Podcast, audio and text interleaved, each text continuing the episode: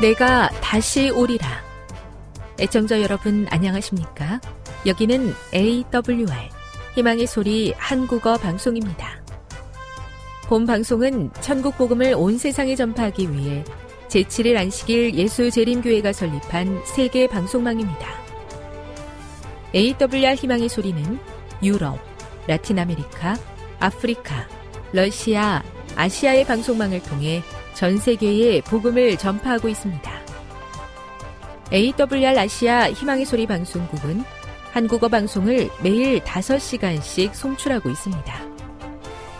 희망의 소리 방송은 인터넷과 스마트폰을 통해서도 언제나 청취하실 수 있습니다. 들으실 수 있는 인터넷 주소는 awr.org입니다. 유튜브로는 awr 코리아로 검색하시면 됩니다. 이 시간 희망의 소리 한국어 방송과 함께 보람있고 유익한 시간 되시기 바랍니다.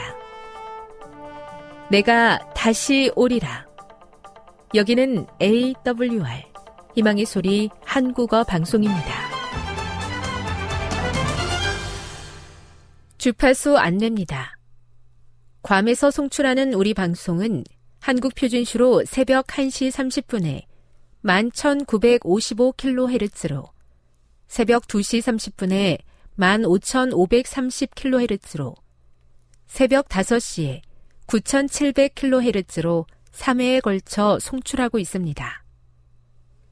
스리랑카에서 송출하는 우리 방송은 한국 표준시로 새벽 4시에 9,765kHz로 우즈베키스탄에서는 밤 9시에 15,530kHz로 타지키스탄에서는 밤 9시에 15,515kHz로 각각 1시간씩 방송하고 있습니다.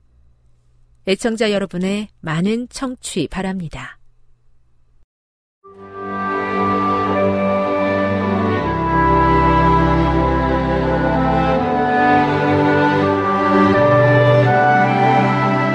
읽어주는 교과 둘째 날 9월 4일 월요일 부모를 위한 권면 에베소서 6장 4절과 골로새서 3장 21절을 비교해 보라.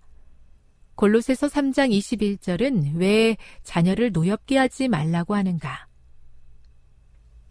바울 시대의 유대 문서 시라크는 아버지가 자녀들을 대하는 태도에 대해 조언한다. 아들을 사랑하는 자는 자주 채찍질할 것이다. 아이를 애지중지하면 장차 화근이 될 것이고 함께 놀아주면 당신을 슬프게 만들 것이다. 아들을 징계하고 그의 멍에를 무겁게 하여 그의 뻔뻔함으로 수치를 당하지 않게 하라. 바울의 권면의 어조는 상당히 다르다. 그는 먼저 아버지들에게 금해야 할 것을 말한다. 자녀를 노엽게 하지 말라는 부정의 명령에 이어 주의 교훈과 훈계로 양육하라는 긍정 명령이 이어진다. 바울 시대의 아버지는 자녀에 대한 완전한 법적 권한을 가졌다. 자녀들은 아버지의 소유물로 여겨졌다. 아버지는 자녀에게 폭력적인 처벌을 가할 수 있었고, 심지어 목숨을 빼앗을 수도 있었다. 실제로 어떤 면에서 아버지의 자녀에 대한 권한은 노예에 대한 주인의 권리를 넘어섰다. 바울은 그러한 권력 남용을 용인하지 않는다. 오히려 바울은 가족 관계를 대담하게 밝히고 재구성하고 있다.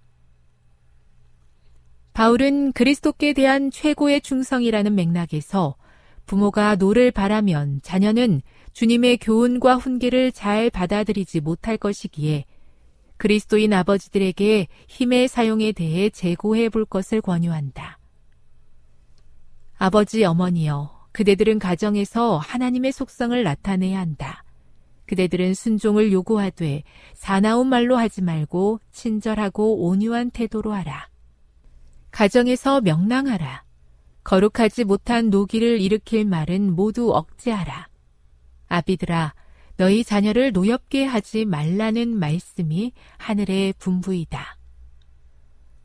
하나님의 말씀 가운데 부모의 가혹함이나 억압 혹은 자식의 불순종을 인정하시는 말씀은 하나도 없다. 가정 생활과 나라의 정부에 있어서 하나님의 법도는 무한한 사랑의 가슴에서 흘러나온다. 세자녀 지도법 259 교훈입니다.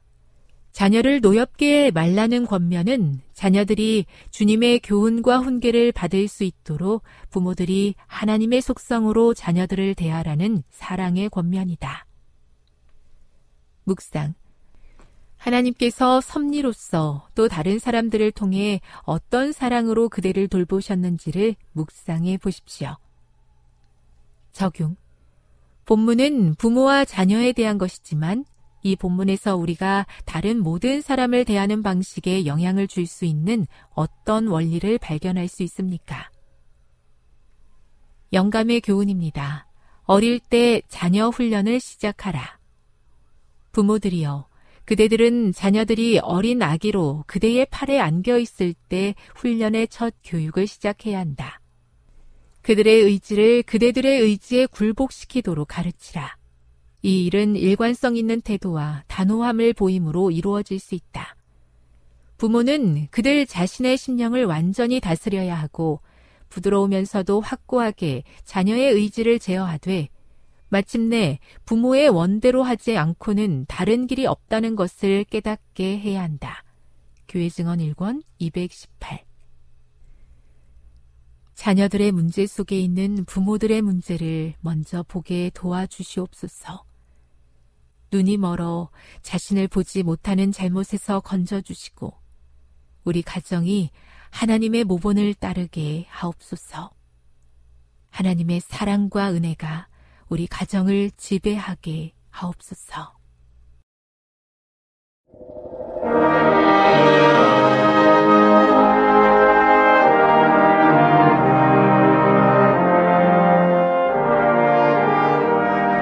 희망의 소리 청취자 여러분 안녕하십니까? 레위기 다시 읽기 15번째 시간입니다.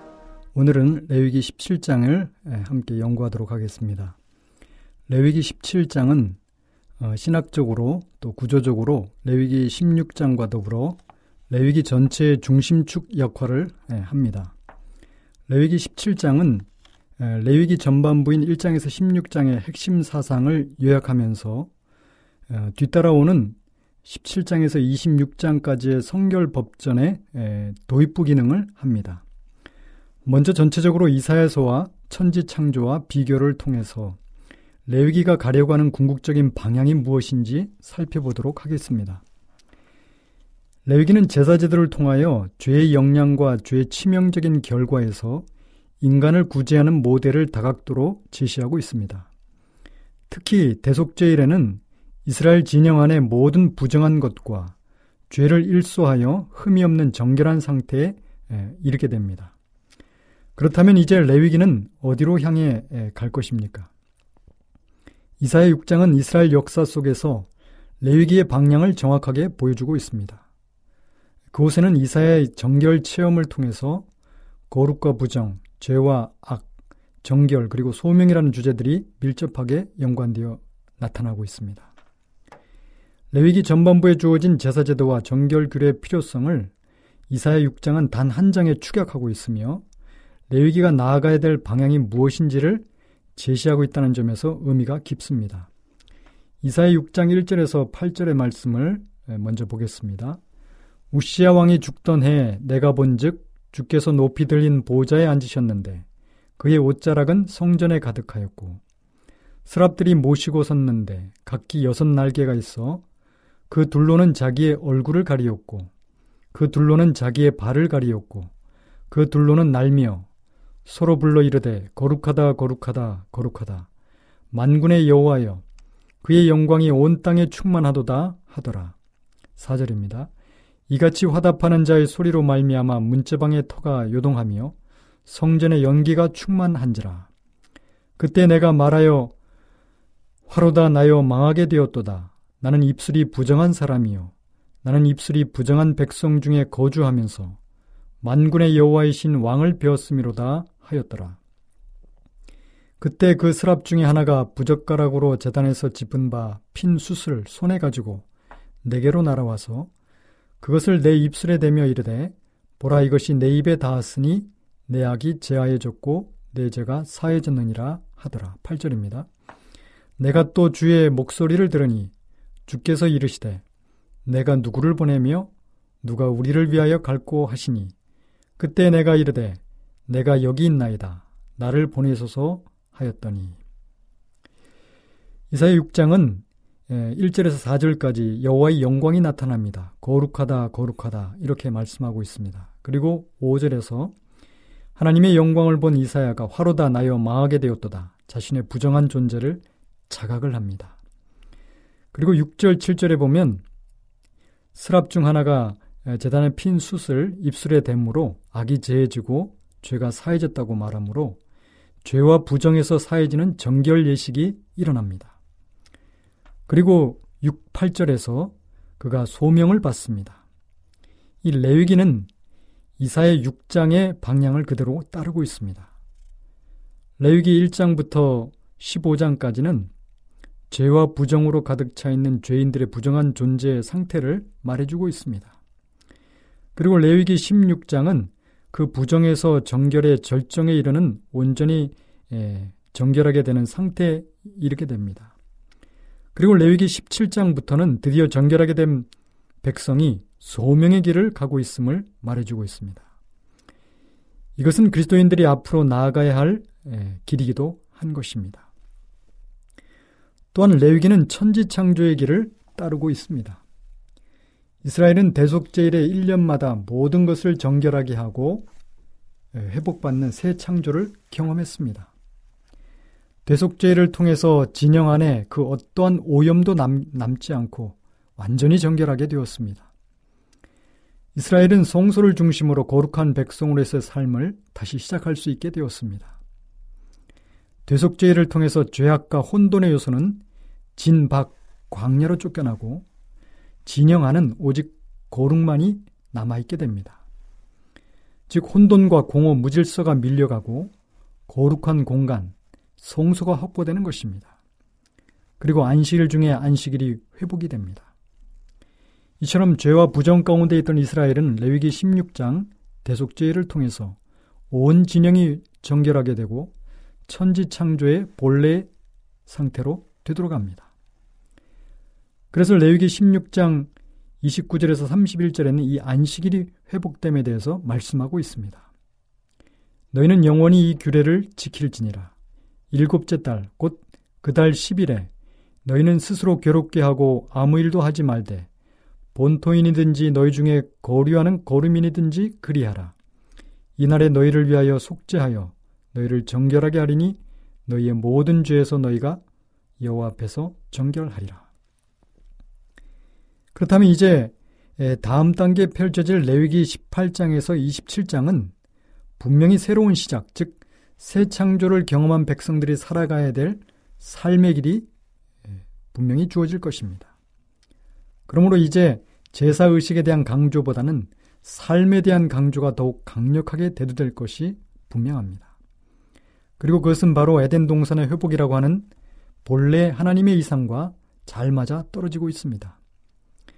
창세기 1장 1절에서 2장 3절까지 천지 창조가 이루어졌던 것처럼 레위기 16장에서 17장까지 대속죄를 통해서 부정에서 정결하게 되므로 새로운 창조가 아, 이루어졌습니다.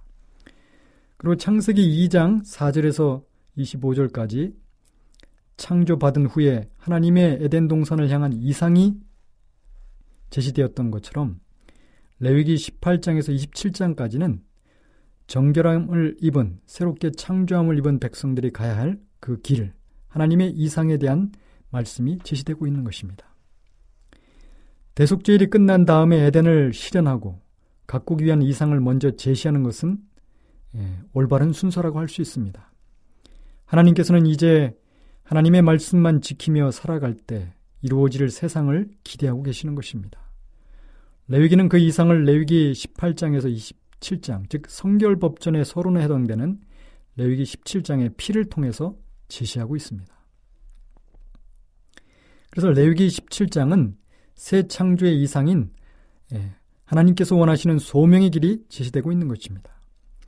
17장은 제물을 드리는 것과 피에 관한 규례인 것처럼 보이지만 이미 제물과 피에 대한 규정은 레위기 전반부인 15, 1장에서 15장에 다룰 만큼 다뤄졌기 때문에 이 부분은 분명 그러한 규례에 신앙적인 의문, 의미가 담겨 있을 것임을 우리는 알 수 있습니다. 17장은 두 부분으로 나누어지는데 이것을 신앙인의 삶이 항상 두 부분의 관계 회복, 즉 하나님과의 관계와 사랑과의 관계와 관련이 있기 때문입니다. 레위기 17장 1절에서 9절 짐승을 잡는 규례. 그래서 그 피를 하나님께 드리라고 하는 이 이것은 하나님과의 관계를 의미하고 있습니다. 레위기 17장 3절 4절에 보면 이스라엘 집의 모든 사람이 소나 어린 양이나 염소를 진영 안에서 잡든지 진영 밖에서 잡든지 먼저 회막 문으로 끌고 가서 여호와의 성막 안에서 여호와께 예물로 드리지 아니하는 자는 피 흘리는 자로 여길 것이니라. 그가 피를 흘렸은즉 자기 백성 중에서 끊어지리라. 이렇게 말씀하십니다. 짐승을 잡을 때는 반드시 지정된 회막문 으로 먼저 가서 지정된 아론의 자손 제장 앞에서 잡아서 그 피를 하나님 앞에 드려야 했습니다. 짐승의 피를 재단에 뿌리고 제사를 드린 다음에 고기를 먹는 것이 허락되었습니다. 즉 누구든지 고기를 먹고 싶으면 먼저 하나님께 제사를 드리고 먹으라는 것입니다. 그리고 희생제물로 사용되는 동물을 식용으로 도살하는 경우에 오직 회막에서만 도살, 도살해야만 했습니다. 이것은 식욕, 식욕을 채우기 위한 목적으로 무분별하게 살해해서는 안 된다는 것이 여기에 담겨 있는 것입니다. 이 균형 때문에 이스라엘에서는 들판에서 제멋대로 도살하여 고기를 먹는 관습이 용납될 수 없었습니다. 하나님께 먼저 제사를 드리지 않고 소나 양이나 염소를 잡는 자에게 주어지는 형벌은 자기 백성 중에서 끊어지는 것입니다. 레위기 17장 7절은 이 규례가 주어진 이유를 설명하고 있습니다. 그들은 전에 음란하게 섬기던 수염, 수염소에게 다시 제사하지 말 것이니라. 이는 그들이 대대로 지킬 영원한 규례니라. 수염소는 당시에 광야에 거주한다고 생각했던 귀신의 형상을 일컫는 것입니다.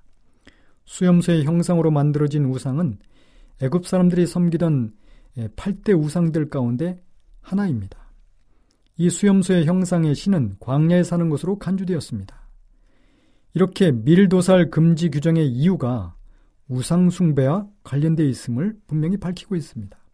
광야에서 은밀하게 귀신에게 제사를 드리는 자는 자신의 행위가 드러났을 때 단순히 짐 바깥에서 식용으로 동물을 잡았다고 둘러댈 가능성이 있었던 것입니다.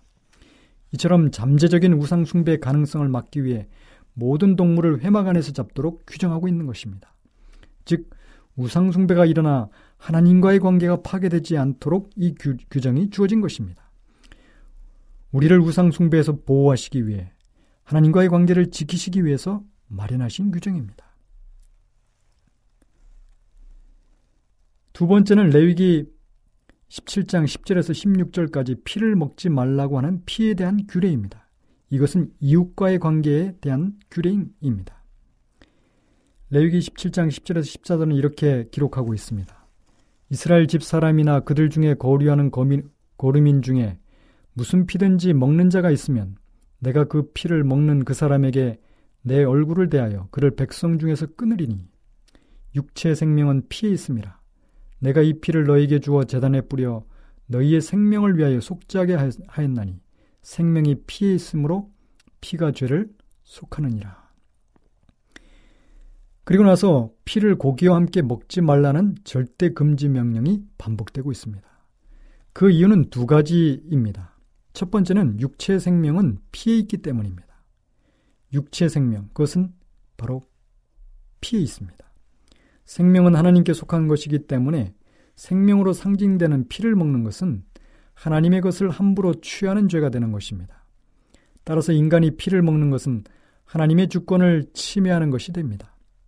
두 번째 피는 속죄의 도구이기 때문입니다. 피 식용을 금지한 이유는 피가 인간의 죄를 속하는 거룩한 도구이기 때문입니다. 피는 속죄의 수단이기 때문에 거룩한 요소로서 함부로 취급해서는 안 됩니다. 피가 속죄 요소가 될 수 있는 것은 생명을 상징하기 때문입니다.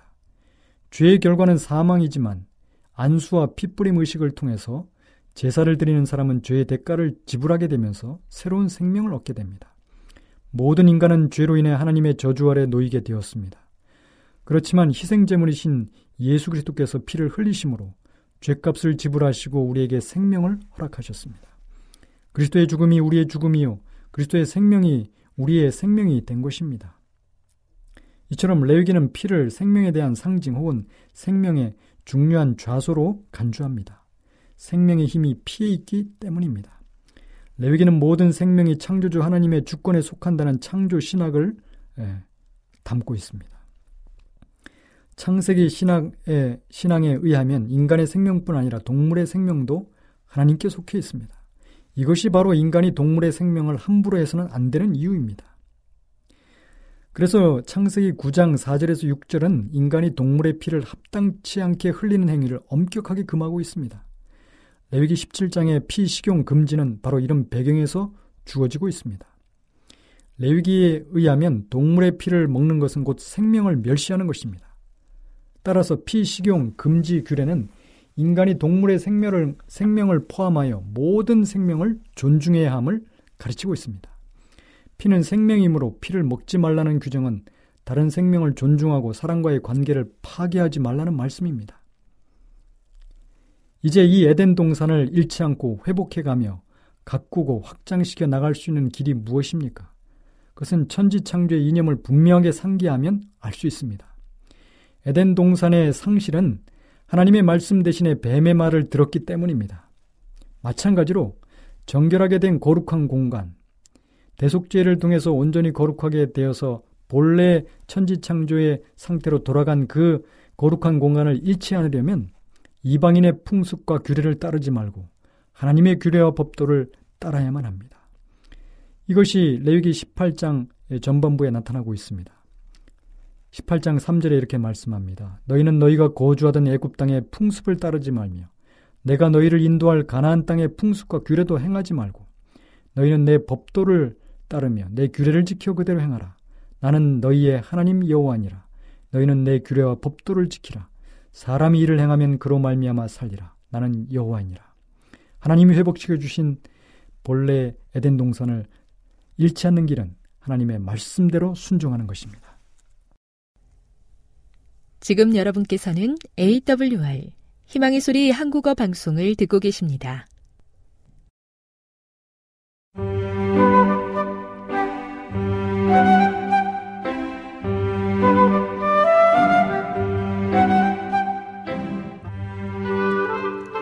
늘 주님이 함께하여 주심에 감사하는 마음으로 이 시간 건강한 생활의 지혜 준비했습니다. 오늘은 믿음과 추측에 대해서 알아보도록 하겠습니다. 어떤 사람들은 하나님을 믿는 큰 믿음을 가지고 있다고 공언하며 그 증거는 없을지라도 기도에 대한 특별한 은사들과 응답들을 받았노라고 말해왔습니다. 그들은 추측을 믿음으로 잘못 생각했습니다. 믿음의 기도는 결코 잃어버린 바 되지 않습니다. 그러나 언제나 우리가 기대한 바로 그 방법으로 그리고 우리가 기대한 바로 그 특정한 사물로 응답되어야 한다고 주장하는 것은 추측입니다. 그러나 믿음은 추측과 조금도 관련이 없습니다. 참된 믿음이 있는 자만이 추측에 대해서 안전합니다. 추측은 사단의 모조판 믿음이기 때문입니다. 믿음은 하나님의 약속을 주장하고 순종의 열매를 맺습니다. 추측도 약속을 주장하지만 사탄이 그러했듯이 죄를 변명하기 위하여 이용합니다. 믿음이 있다면 우리 인류의 시조는 하나님의 사랑을 신뢰하고 그의 명령들을 순종했을 것입니다. 하나님의 크신 사랑이 죄의 결과에서 그들을 구원해 줄 것이라고 추측함으로써 하나님의 율법을 어기도록 이끌었습니다. 은혜를 받을 수 있는 조건들을 따르지 않으면서 하늘의 은총을 요구하는 것은 믿음이 아닙니다. 참된 믿음은 성경의 약속들과 준비들을 그 기초로 하고 있습니다. 믿음을 말하고 믿음을 기르는 사람들은 믿음을 가질 것이지만 의심을 품고 표현하는 사람들은 의심을 가질 것입니다. 실수를 저질렀다고 하여 그대가 항상 정죄 아래에 있어야 한다고 생각하지 마십시오. 그것은 불필요한 생각이기 때문입니다. 진리를 공언하는 사람들이 일관된 생애를 살지 않는다고 하여 그 진리를 평가절하하지 마십시오. 셋째 천사의 기별의 진리에 대한 믿음을 품으십시오. 그대가 믿음을 개발하지 않는다면 그 중요성은 그대의 마음과 심령에서 서서히 그 위치를 잃을 것입니다. 그대는 등잔에 기름을 넣지 않아서 불빛이 꺼져버린 미련한 처녀들의 경험을 하게 될 것입니다. 믿음은 개발되어야 합니다. 만일 믿음이 약해진다면 그것은 마치 햇빛에 놓아 세심하게 물을 주고 돌봐주어야 할 병든 식물과 같을 것입니다. 구름이 그대의 영혼과 하나님 사이에 끼어들 때, 그대의 모든 주변이 어둡고 무서울 때, 원수가 영혼에게서 하나님과 진리에 대한 신실함을 빼앗아가려고 호시탐탐 노리고 있을 때, 그리고 오류가 그럴듯하고 매력적으로 보일 때, 그때가 바로 기도하고 하나님을 믿는 믿음을 행사할 때입니다. 그 영혼은 믿음을 품었기에 그 자체를 초월하고 원수가 불멸의 면류관을 얻으려고 분투하고 있는 모든 영혼의 길에 가로질러 던져놓는 사악한 그림자를 꿰뚫고 나올 수 있게 될 것입니다. 많은 사람은 그분의 종들을 통해서 주신 주님의 말씀을 의심과 두려움으로 받아들입니다. 그리고 마음 가운데 모든 의심의 그늘이 사라질 때까지 기다리면서 경고와 견책의 기별에 순종하기를 거절합니다. 완전한 지식을 요구하는 불신은 결코 하나님께서 주시기를 기뻐하시는 증거에 굴복하지 않을 것입니다. 그분께서는 그분의 백성에게 완전한 지식에 근거한 것이 아닌 증거의 무게에 기초하고 있는 믿음을 갖기를 요구하십니다. 하나님께서 그들에게 주신 빛을 받아들이는 그리스도를 따르는 자들은 그것을 대항하여 부르짖는 수많은 목소리가 들릴 때라도 그들에게 말씀하시는 하나님의 음성에 순종해야 합니다.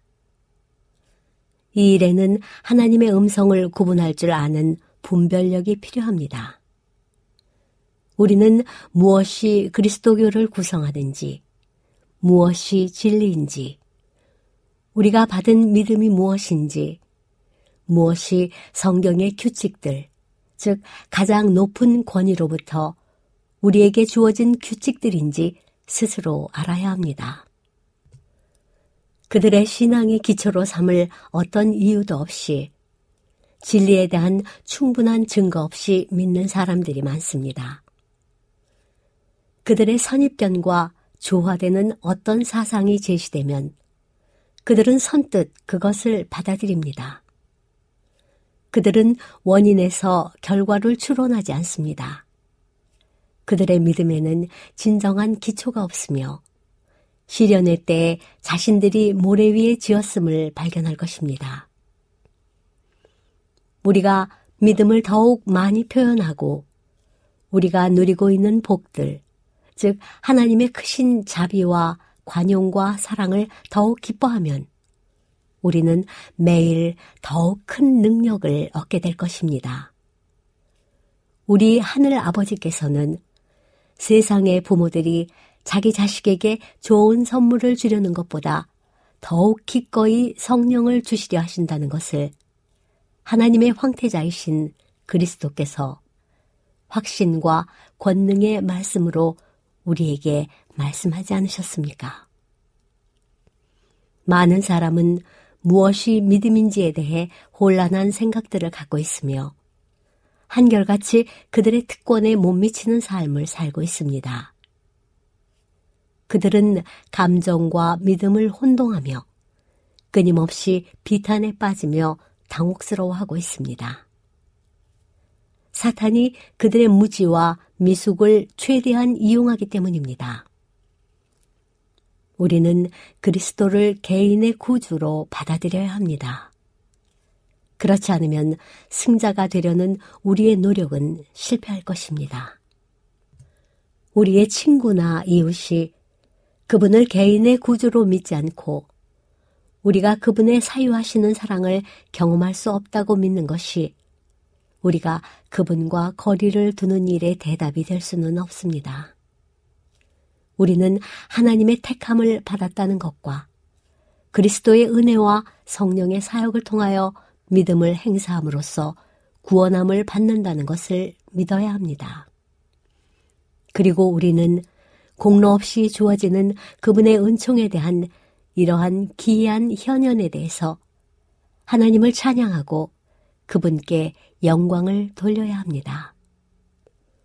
영혼을 그리스도께로 이끌어서 아버지께 은혜스럽게 받아들여지고 드려지게 하는 것은 하나님의 사랑입니다. 성령의 사역을 통하여 하나님과 죄인 사이의 거룩한 관계가 쇄신됩니다. 아버지께서는 나는 그들에게 하나님이 되고 그들은 내게 대하여 한 백성이 되리라. 내가 그들에 대하여 사유하는 사랑을 행사하고 그들에게 나의 기쁨을 수여할 것이라. 이 백성은 내가 나를 위하여 지었나니 나의 찬송을 부르게 하려 함이라 하고 말씀하십니다. 지금까지 건강한 생활의 지혜였습니다.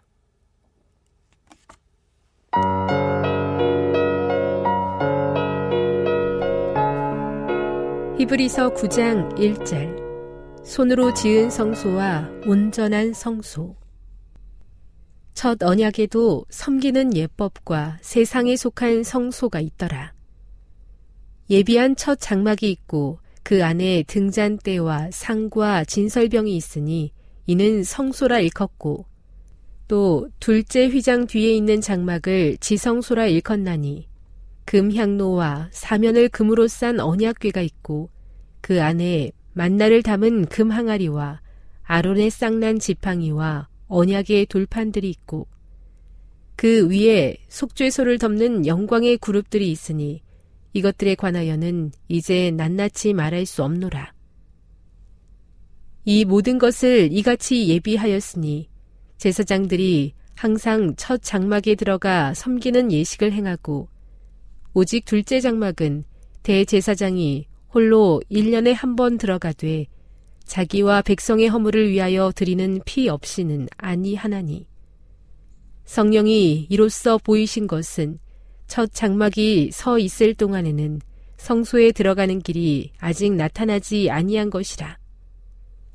이 장막은 현재까지의 비유니 이에 따라 드리는 예물과 제사는 섬기는 자를 그 양심상 온전하게 할 수 없나니 이런 것은 먹고 마시는 것과 여러 가지 씻는 것과 함께 육체의 예법일 뿐이며 개혁할 때까지 맡겨둔 것이니라.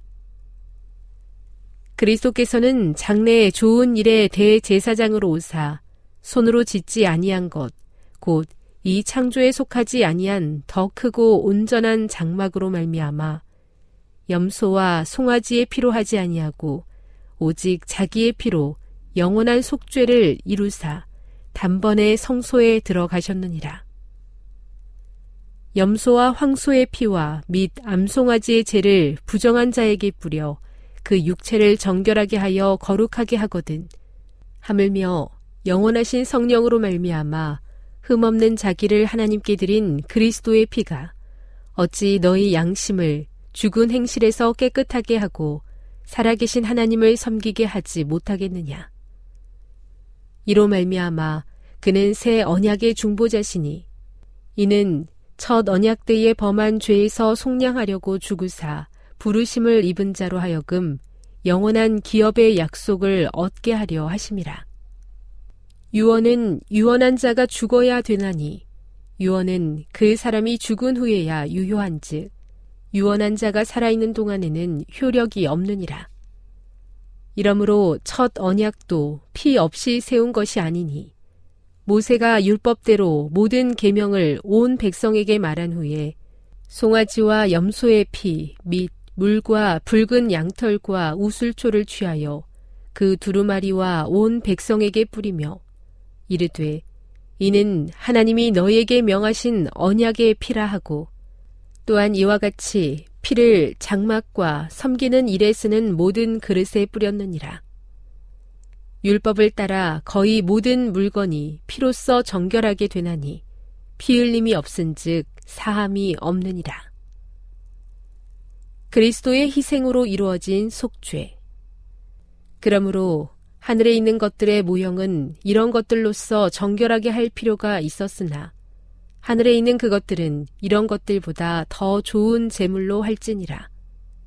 그리스도께서는 참 것의 그림자인 손으로 만든 성소에 들어가지 아니하시고 바로 그 하늘에 들어가사 이제 우리를 위하여 하나님 앞에 나타나시고 대제사장이 해마다 다른 것의 피로써 성소에 들어가는 것 같이 자주 자기를 드리려고 아니하실지니 그리하면 그가 세상을 창조한 때부터 자주 고난을 받았어야 할 것이로되 이제 자기를 단번에 제물로 드려 죄를 없이 하시려고 세상 끝에 나타나셨느니라.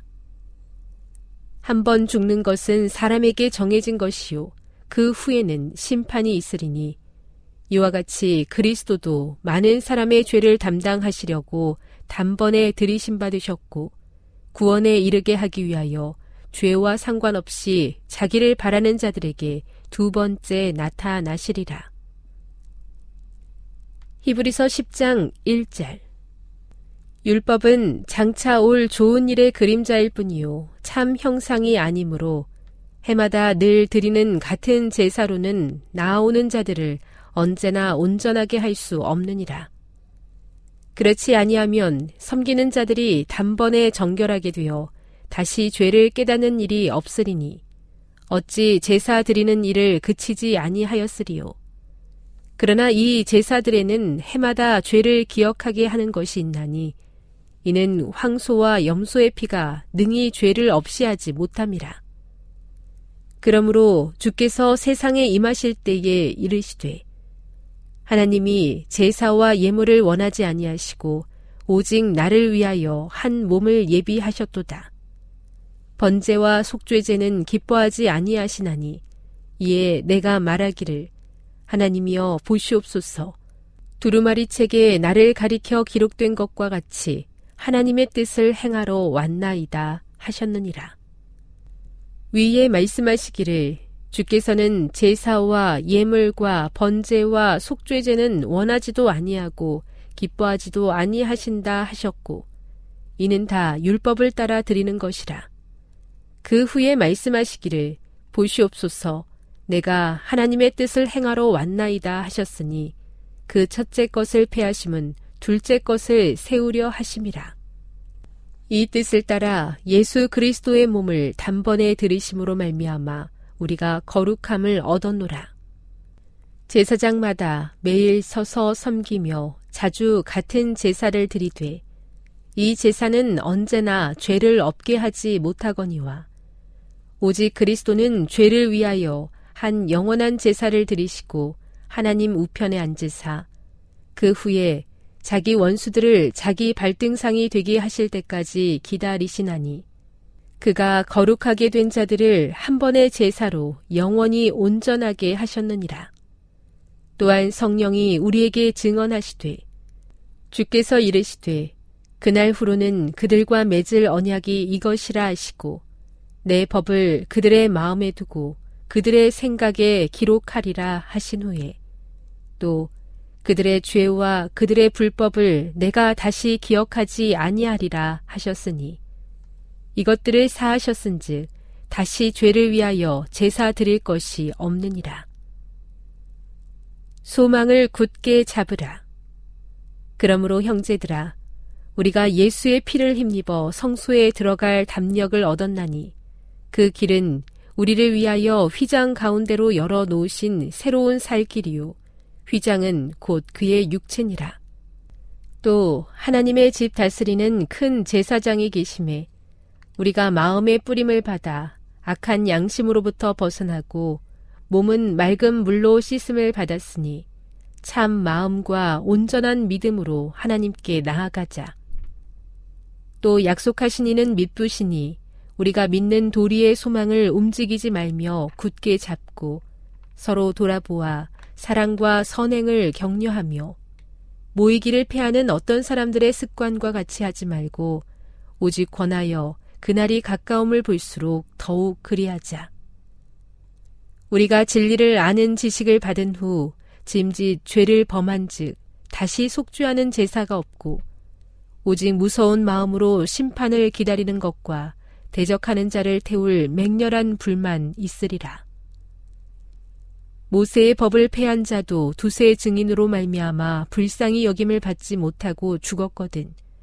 하물며 하나님의 아들을 짓밟고 자기를 거룩하게 한 언약의 피를 부정한 것으로 여기고 은혜의 성령을 욕되게 하는 자가 당연히 받을 형벌은 얼마나 더 무섭겠느냐. 너희는 생각하라.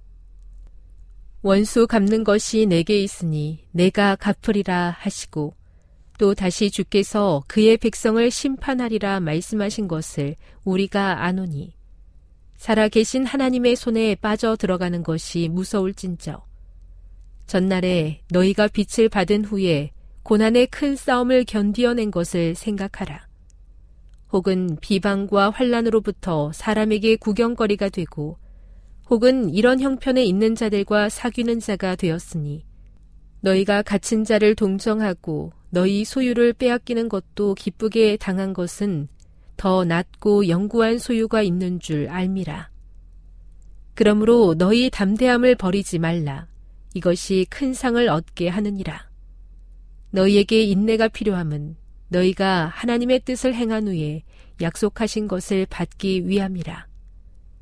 잠시 잠깐 후면 오시리가 오시리니 지체하지 아니하시리라. 나의 의인은 믿음으로 말미암아 살리라. 또한 뒤로 물러가면 내 마음이 그를 기뻐하지 아니하리라 하셨느니라. 우리는 뒤로 물러가 멸망할 자가 아니요 오직 영혼을 구원함에 이르는 믿음을 가진 자니라.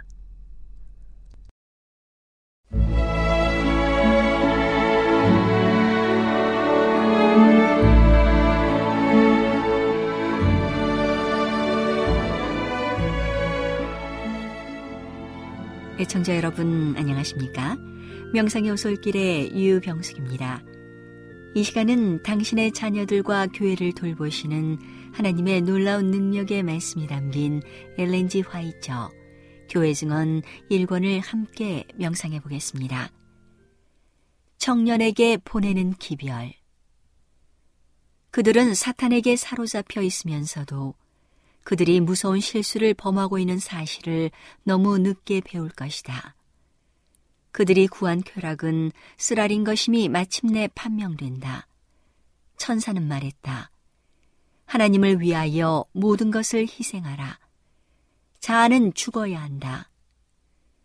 육신적 욕망과 거듭나지 못한 마음의 성향은 굴복되어야 한다. 등한시된 성경을 찾아가라. 영감의 말씀이 그대들에게 주어져 있다. 그 말씀들을 경솔하게 지나쳐 버리지 말라. 그대들이 행동으로 실천하는 자가 되어 거룩한 하나님의 말씀의 교훈을 따라 생애를 꼴지어 왔는지 결산 보고를 하기 위해 모든 말씀을 다시금 대하게 될 것이다. 마음과 생애의 거룩함이 필요하다. 그리스도의 이름을 간직하고 그분의 사업에 부름을 받은 모든 사람은 선량한 십자가의 군사가 되어야 한다. 그들은 세상에 대하여 죽고 그들의 생애가 그리스도와 함께 하나님 안에 감추어진 사실을 보여주어야 한다. 바울은 골로새에 있는 형제에게 다음과 같이 편지한다. 그러므로 너희가 그리스도와 함께 다시 살리심을 받았으면 위의 것을 찾으라. 거기는 그리스도께서 하나님 우편에 앉아 계시느니라. 위의 것을 생각하고 땅의 것을 생각지 말라. 이는 너희가 죽었고 너희 생명이 그리스도와 함께 하나님 안에 감추었음이니라.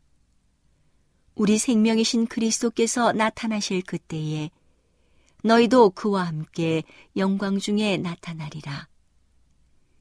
이 모든 것 위에 사랑을 더하라. 이는 온전하게 매는 띠니라. 그리스도의 평강이 너희 마음을 주장하게 하라. 평강을 위하여 너희가 한 몸으로 부르심을 받았나니 또한 너희는 감사하는 자가 되라. 그리스도의 말씀이 너희 속에 풍성히 거하여 모든 지혜로 피차 가르치며 권면하고 시와 찬미와 신령한 노래를 부르며 마음의 감사함으로 하나님을 찬양하고 또 무엇을 하든지 말에나 일에나 다주 예수의 이름으로 하고 그를 힘입어 하나님 아버지께 감사하라. 에베소인에게 그는 다음과 같이 편지한다.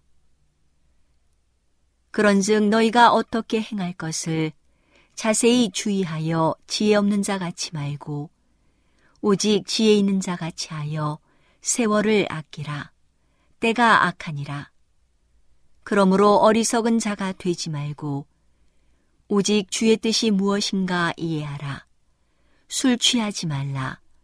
이는 방탕한 것이니 오직 성령의 충만을 받으라. 시와 찬미와 신령한 노래들로 서로 화답하며 너희의 마음으로 주께 노래하며 찬송하며 범사의 우리 주 예수 그리스도의 이름으로 항상 아버지 하나님께 감사하며 하나님께서는 당신께 대한 사랑과 헌신으로 충만해진 순결한 마음에서 나오는 찬양의 노래로 영광을 받으신다. 헌신적인 신자가 모일 때에는 그들의 대화가 다른 사람의 불완전함에 대한 것이나 불평과 원망의 냄새를 풍기는 것이 되지 않을 것이다. 온전하게 매는 띠인 사랑이 그들을 두르게 될 것이다. 하나님과 동료 인간에 대한 사랑이 형제를 위한 애정과 동정과 존경의 말을 통하여 저절로 흘러나오게 된다. 하나님의 평안이 그들의 마음을 지배하게 된다. 그리하여 그들의 말은 헛되고 쓸모가 없고 경박한 것이 아니고 피차 위로가 되고 덕을 세우는 것이 된다. 그리스도인들이 그리스도와 영감받은 사도들을 통하여 주어진 교훈에 순종할 것 같으면 그들은 성경상 신앙을 빛나게 할 것이며 그들이 인기 없는 진리를 믿는 결과로 당하는 고통이라고 생각하는 혹독한 시련과 많은 난관에서 스스로를 구원할 것이다. 이것은 안타까운 일이다.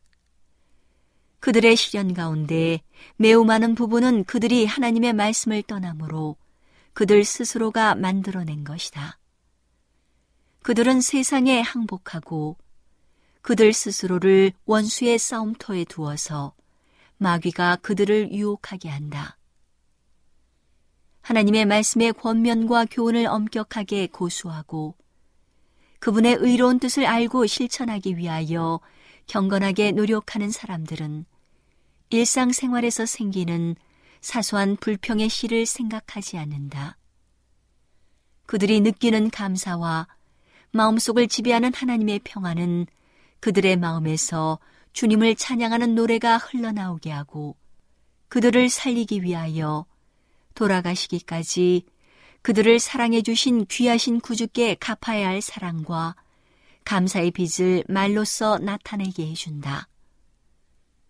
구주께서 마음속에 거하는 자는 아무도 마음을 하나님과 하늘로부터 떠나 경솔하고 경박한 사물로 향하게 하는 악기의 곡을 제시하므로 다른 사람 앞에서 그분을 욕되게 하지 않을 것이다. 청년들은 말이나 행동에 있어서 무엇을 하든지 다 주 예수님의 이름으로 하고 주님을 통하여 하나님 아버지께 감사라는 요구를 받고 있다. 오늘은 당신의 자녀들과 교회를 돌보시는 하나님의 놀라운 능력의 말씀이 담긴 엘렌지 화이처 교회 증언 1권을 함께 명상해 보았습니다. 명상의 오솔길이었습니다.